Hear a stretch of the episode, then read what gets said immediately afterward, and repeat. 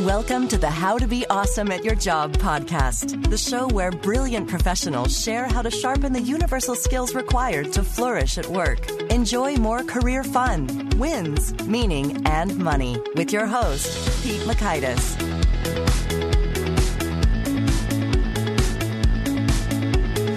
Well, hello again.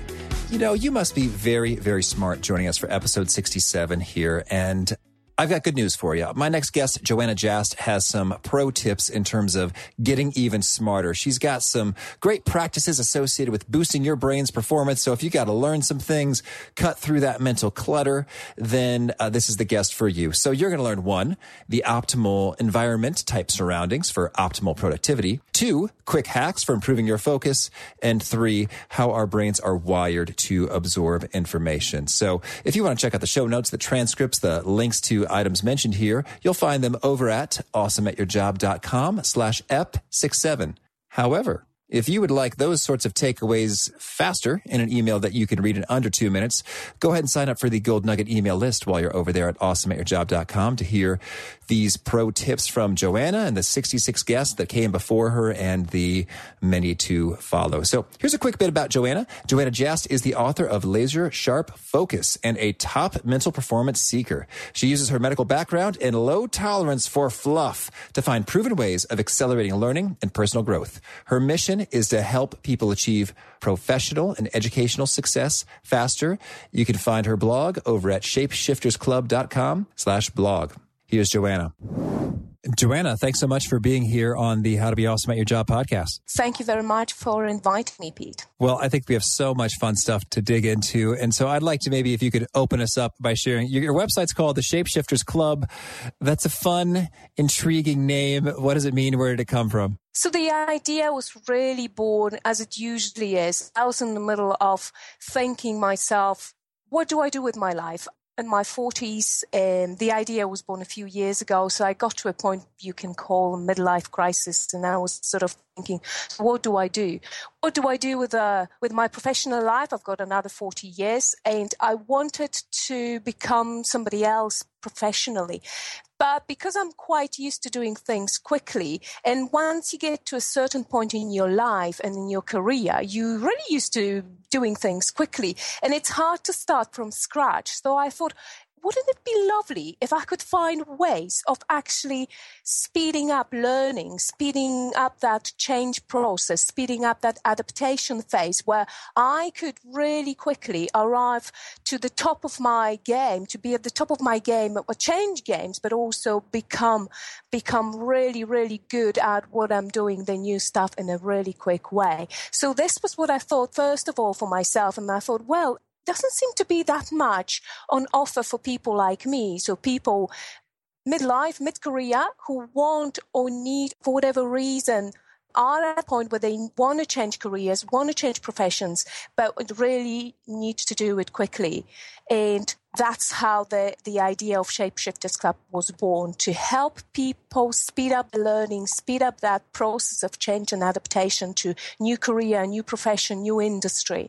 Well, that is a fun name and concept that makes sense here. So, and I'm thinking like when it comes to speeding up your learning, you know, that has implications in all sorts of things, whether you're learning because you're studying for an exam, whether it's the MCATs or LSATs or for the chartered financial analyst, the, the CPA, or you're learning just because, yep, you're starting a new position or a new project or client. There are many times, of course, where learning has to happen and, and faster would be better. So could you open us up by sharing a little bit about what are some best practices for when I'm trying to get knowledge inside me quickly and effectively. What are some key things I need to be doing? So the learning process really consists of a, a few key steps. First is that you need to notice the information that is about to enter your brain system. So that's where focus comes to play. So that focus on it. The second part is once it enters the system, it is stored in this immediate memory. So it's got to go into sort of working memory. So it goes into working memory. But working memory is, is very short lived and it's got limited capacity. So the next step for you is to shift it from the working memory into the long term storage. And once it is in the long term storage, it's there. So the process from shifting from the working memory to long term memory it really boils down to repetition. So a number of repetitions over time. And you also, in order to actually remember it, you need to tag the information. So like you put anything in storage, you need to know where you put it. You need to know which shelf you put it on. You, you tag it in a certain way. So when you come to retrieve it, you, you, you know which tags or which shelves you are to look for. So this is how the learning process works. You've got to notice it. You've got to code it and you've got to store it in long-term memory and the process of storage is that the repetition is spaced. So what we know is that within the 24 hours, we'll forget about 80% of what we've learned. Hmm. So in order to remember, within those 24 hours, 40, 24, 48 hours, we'll need to repeat what we've learned so that the memory is boosted. And the next step is to repeat it again within the 10 days, two weeks time. And then the next repetition would need to happen within 30, 60 days. And that's pretty much the process of learning done. Okay. And so when you say repeat it, now are you saying literally, you know, say the words loud or just sort of any kind of additional exposure? I said repeat it, but it's actually relearn. It depends on what you're learning. If you're learning a new word because you're learning a new language, it will be repeating the word. It will be repeating the sound, but also maybe the spelling, the meaning. But it can be anything that actually uses that piece of knowledge. So it could be that you use that new word in a sentence. Or if you're learning a process, then use that process. So if in any way you use this piece of information by repeating it, using it in a context or in any other way, that counts as a repetition. Okay, I understand it. So, so I'm hearing I got my initial exposure, and then I'm looking for one repetition in the 24 to 48 hours, and then another in the 10 to 14 days, and then again in the 30 to 60 days. And so are you saying just one repetition within those time frames is a sufficient dose or do you multiple times within those windows? It would depend on a little bit on the context, but generally it's a repetition, but it's got to be the correct repetition. So assuming that you've got it right. So if you're repeating the word and for whatever reason you got something wrong, whether it's the pronunciation, the stress or the meaning, then you've got to repeat it until you get it right. Um, the algorithm is actually a, a, trade secret. So what I've noticed myself, it's my own observation from learning languages using the spaced repetition software. It's the correct repetition that counts. And if you get it wrong, on your first repetition, then you go back to square one. So you've got to repeat this word correctly within those 24, 48 hours. And once you get it right, then the period extends to the next repetition.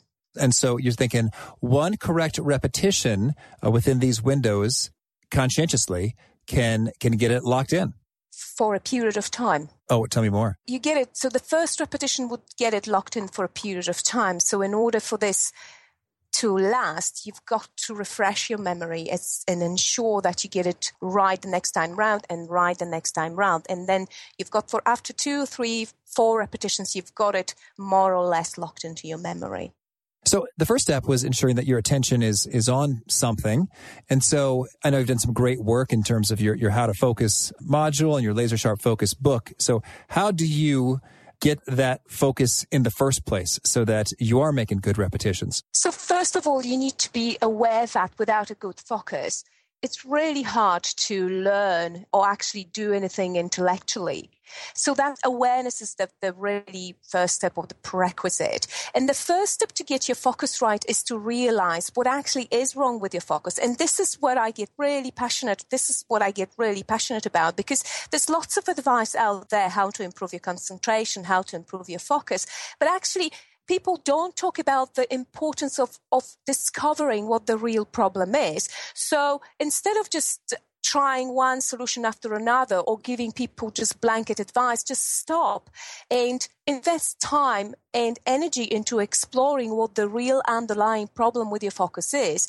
And I say it's a really worthy investment because the better you understand what is wrong with your focus, the more likely you are to apply a solution that will actually work for you and your very specific situation. Okay. And so could you share, like, what are some common culprits of, you know, focus robbing that different people discover when they take the time to do this audit? Many people who've done the audit that I recommend really discover that even the fact that they paid attention to when they lose focus, just doing the audit improved their focus. But really, the most common culprits are the technology.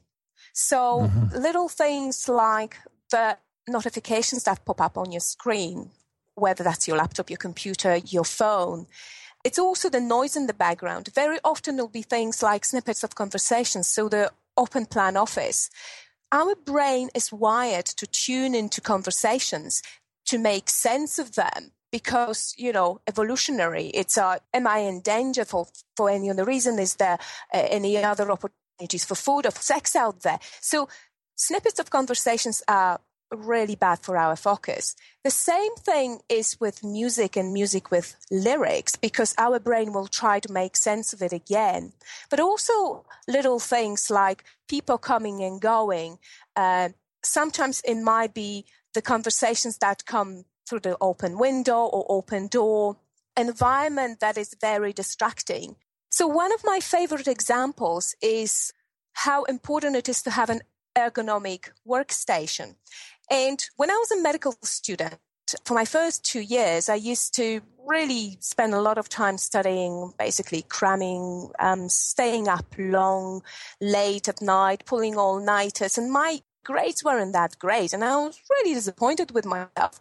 And what I would do is I would lie on the bed or on the sofa and, and try to read these big, fat medical textbooks. And I would doze on and off. I would fall asleep. I would wake up, try to study again, and, and all that. And one day I was so frustrated with that. I just said, I've got this assignment I need to complete for tomorrow, but I just can't do it right now. I'm going to go to bed early tonight and I'm going to wake up early tomorrow. And I'm going to do that assignment tomorrow. So I went to bed and I woke up early. I organized myself on my desk and I just did that assignment. I was just really, really surprised. It was so easy, so straightforward. I had, I had time to complete the assignment, I had time to have my coffee, I had time to have my breakfast. I was really, I felt really energetic. I felt quite accomplished. And now looking back, what I did was is my productivity skyrocketed literally overnight because I shifted from this very unergonomic space bed where, where I was actually in bed. So beds and sofas are not made for working or studying mm-hmm. to desk, which is made for studying and, and, and work. So even having, looking at your workspace, whether that's really ergonomic, are you doing it at, at a table on a desk? Do you have enough light? Is your chair comfortable? Do you have everything you need within reach? Or is your desk really cluttered? So these are little things that can make a lot of difference to your productivity at work. Oh, yes. And well, now, since you're talking about desks, I got to get your take on this. I have been eyeing this beautiful sit to stand desk situation. Can you share with me any perspectives, research data, anecdotes about standing desks or sit to standing desks and the benefits of them? I'm going to quote one of my favorite books, Brain Rules by John Medina. Our brain evolved to solving survival problems in an outdoor environment and doing it in nearly constant motion. So it's really hard. If you're sitting at the desk, you're sitting, you're mostly immobile. But if you're standing, you've got a little room to move and you can actually move if you want. I've heard of people who work at desks and or work out, uh, they've got treadmills and, and they run or walk and work. And I actually am a, a strong believer in that my brain works best when I am moving. And I would often, when I've got a really tough problem to crack, I would often go for a walk or I would take it to think it through during one of my regular runs. So from that point of view, I think the standing desk might actually be a good idea, although I haven't read any specific research on that. Okay. Well, well thank you. And so now I'd love to hear when it comes to your focus and bringing your attention sharp.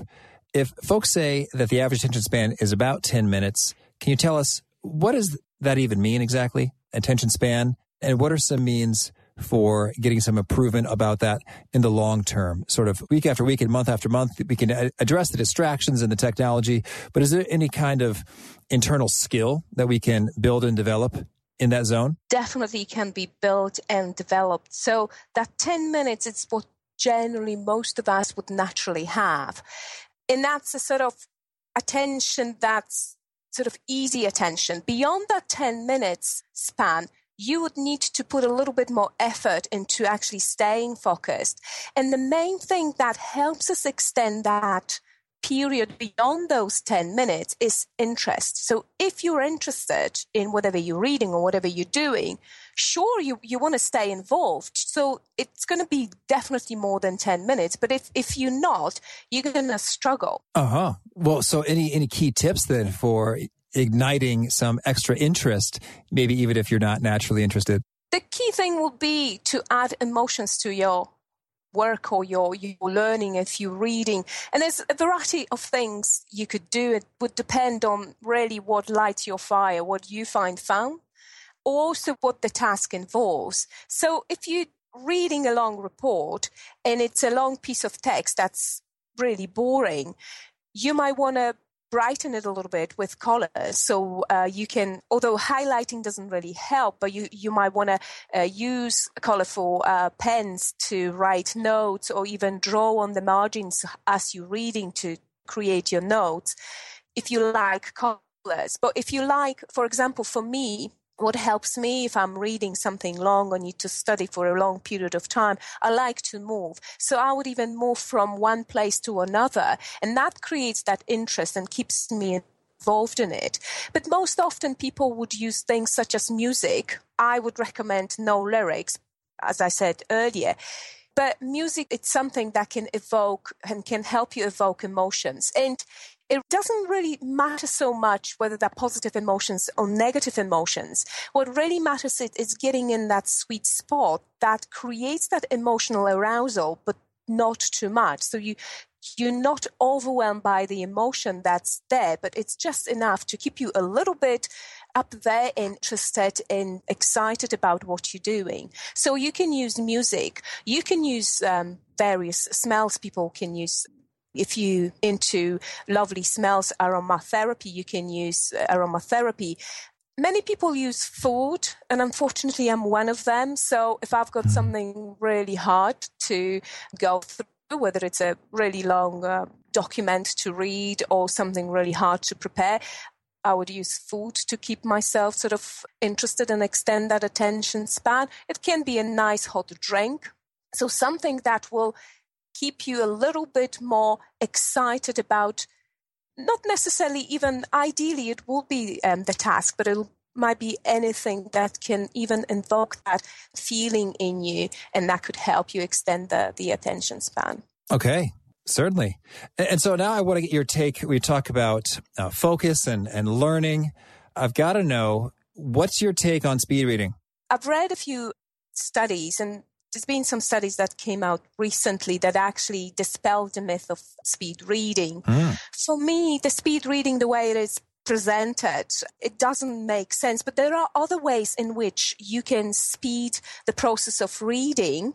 For example, reading a book or reading a textbook. And definitely these, there are uh, strategies that have scientific premise the strategies that have been proven to work. So in a way, it's not the speed reading that understood as speed reading, but there are strategies uh, that can help you speed up the process of reading. Oh, interesting. So you're saying there's not some magical switch you can pull. So it's like, I'm now speeding through these pages, but there are some strategies in terms of how you approach the text and your game plan that will mean you are sort of absorbing more of the content per minute. Yes. And so, what are some of those strategies? So, one of those is what's called active pre reading. So, before you even get to read the text that you want to read, you learn something about it. And it might be something that's connected somehow to the topic the text is on. But for me, what I do I look at the table of contents. And mm-hmm. sometimes that's just if I, I, look at the table of contents and go through the chapters and then um, sections and chapters or um, headlines, subheadlines.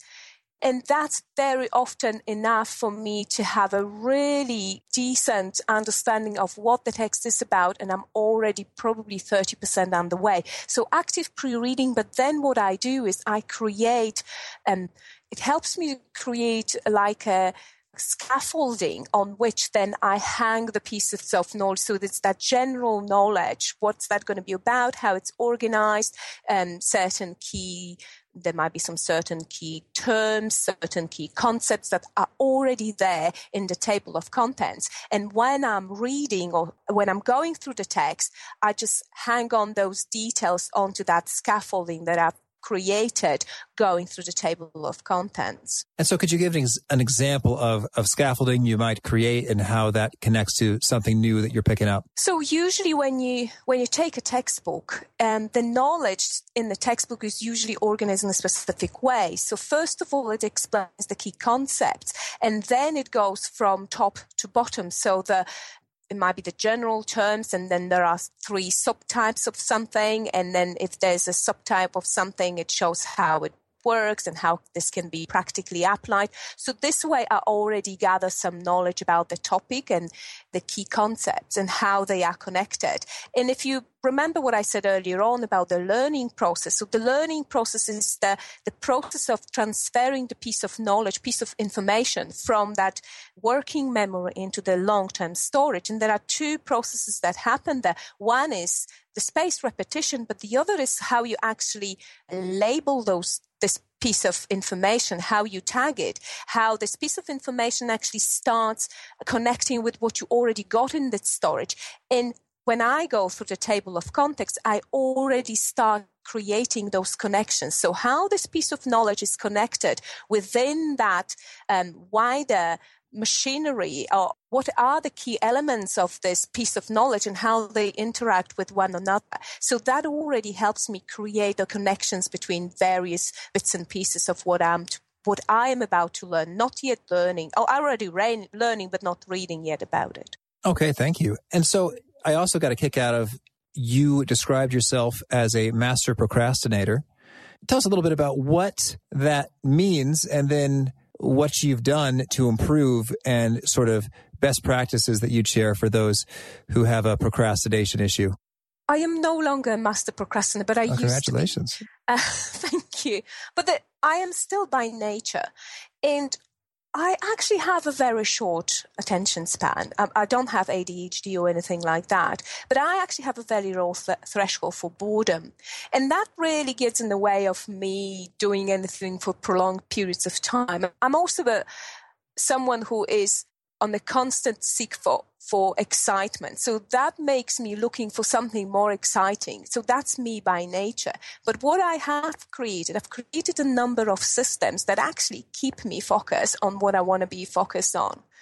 These are usually external systems. So I've created changes. I've changed my environment. I set up my environment in a way that I sit down and I just get on with my work. So I can't procrastinate or I can't distract myself with this, that, or the other. All right. So that's one thing. And what else? So the key thing, actually, I need to take a step back because the key thing I did when I um, decided to address my procrastination problems was to understand what it was about. And I discovered that I procrastinate is the main reason why I procrastinate is because I feel overwhelmed by the size of the task. Mm-hmm. I'm a bit of a short distance runner and I need to see the end inside. But if I can't see the end inside, I become quite overwhelmed. So what I started doing is if I've got a long distance task to complete, for example, writing a book, it's a really long process. So I, what I do is I break it down into manageable chunks from the beginning. And I also, what I do is I prepare my workspace in such a way that in the evening it's already for my next step. So when I get up in the morning, I'm already on the way because I've prepared what I need to do. For example, I might have the the software I'm going to use for writing already open and it's open on the page that I need to work on. And very often I would start in the evening. And even if I just do a couple of lines and, and then I mark, this is what I finished. I need to carry on from this point onwards. I'm already on the way. So that makes me feel, oh, okay, I'm already on the way. And I only have this little bit to do today and I can see the end in sight. So this is another system I built to overcome my natural tendency to procrastinate when I'm overwhelmed by the size of the task. Okay, thank you.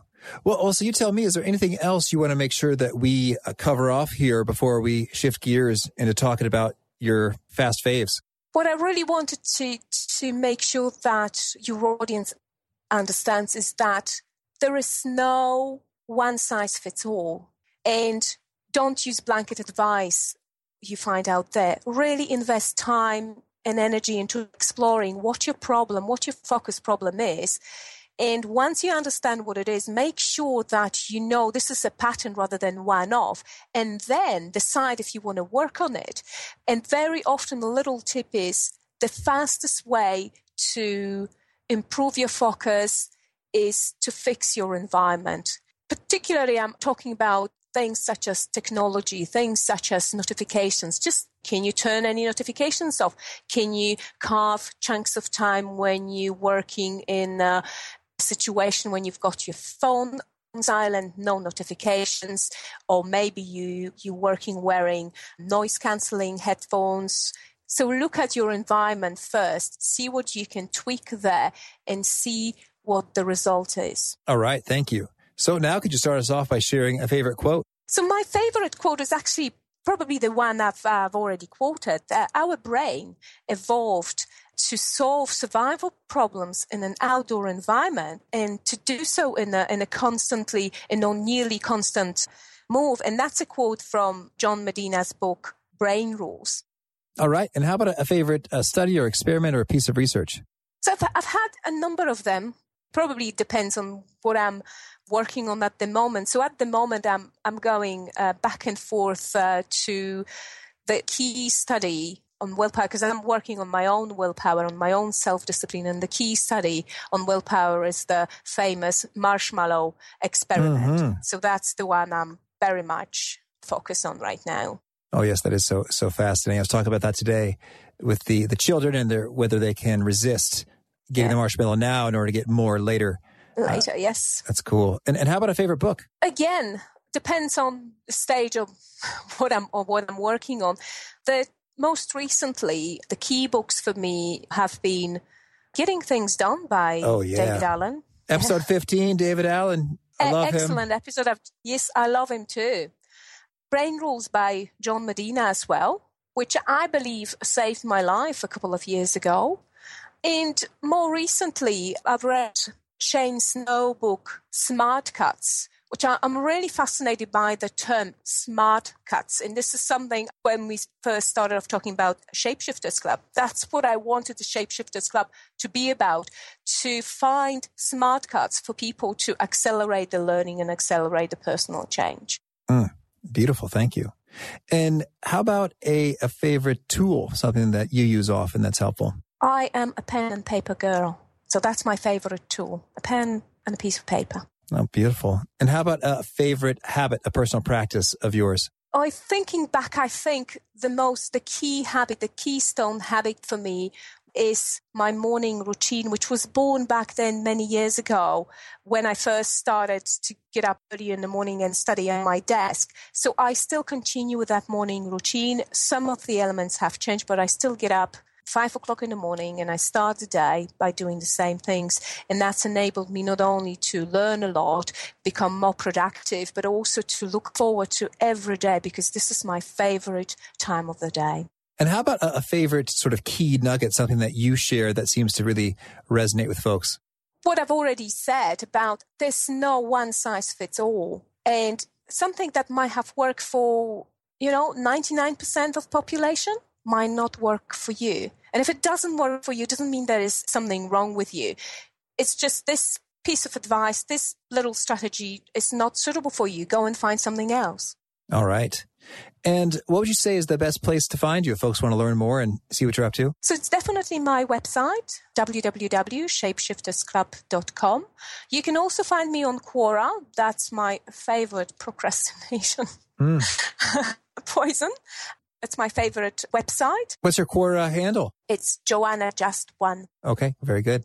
And do you have a, a favorite challenge or, or parting call to action you'd leave folks with who are seeking to be more awesome at their jobs? So my favorite call to action would be really look at your environment. Look what's there, what you can easily change that can really increase your productivity, improve your focus. And best that this could happen immediately because then you've got that sense of achievement and you've got the sense that you, you actually have done something to improve your productivity or improve yourself. Okay, thank you. Well, Joanna, this has been a lot of fun. Thanks so much for sharing your goods here. And I wish you lots of luck and have a good one. Thank you very much for having me, Peter. Thank you. All right. Well, I hope that you have made some sort of a resolution to eliminate some kind of a distraction in your world, whether it's a notification or a beep or a buzz, whatever it takes to get that extra dose of focus in your environment. So once again, if you want to check out the show notes, the transcripts, the links to items mentioned, you'll find that over at awesomeatyourjob.com slash F67. And do push the subscribe button, please, if you haven't already, because you're probably not going to want to miss our next guest. If you like sports, I don't know, if you're like me, you just can't wait to follow your favorite ball squadron and the next athletic contest at the local arena. It's true. I've never really became a fan of watching sports. I don't know. It's like something's missing in me and I feel like I'm missing out sometimes in terms of fun camaraderie and people and stuff. And, and even William Poundstone in episode 39 said those who have strong sports knowledge, uh, that correlates to all sorts of, of other things, uh, which is kind of interesting. You might check that out. But our next guest will be a treat for sports fans. It's Molly Fletcher. She has worked as an agent uh, representing many prominent athletes and she has distilled a lesson or two about these high achieving, high performing type folks. So even if you don't like sports and you're, you're kind of clueless about that, like I am, you'll still get some great insights from her. So hit the subscribe button if you would, so you don't miss from her and any of the other guests and peace. Thanks for joining us for today's episode. To get the most out of this conversation, visit awesomeatyourjob.com to find today's show notes, transcript, and infographic summary cheat sheet. For more entertaining professional skill sharpening, be sure to subscribe to catch the next episode of How to Be Awesome at Your Job.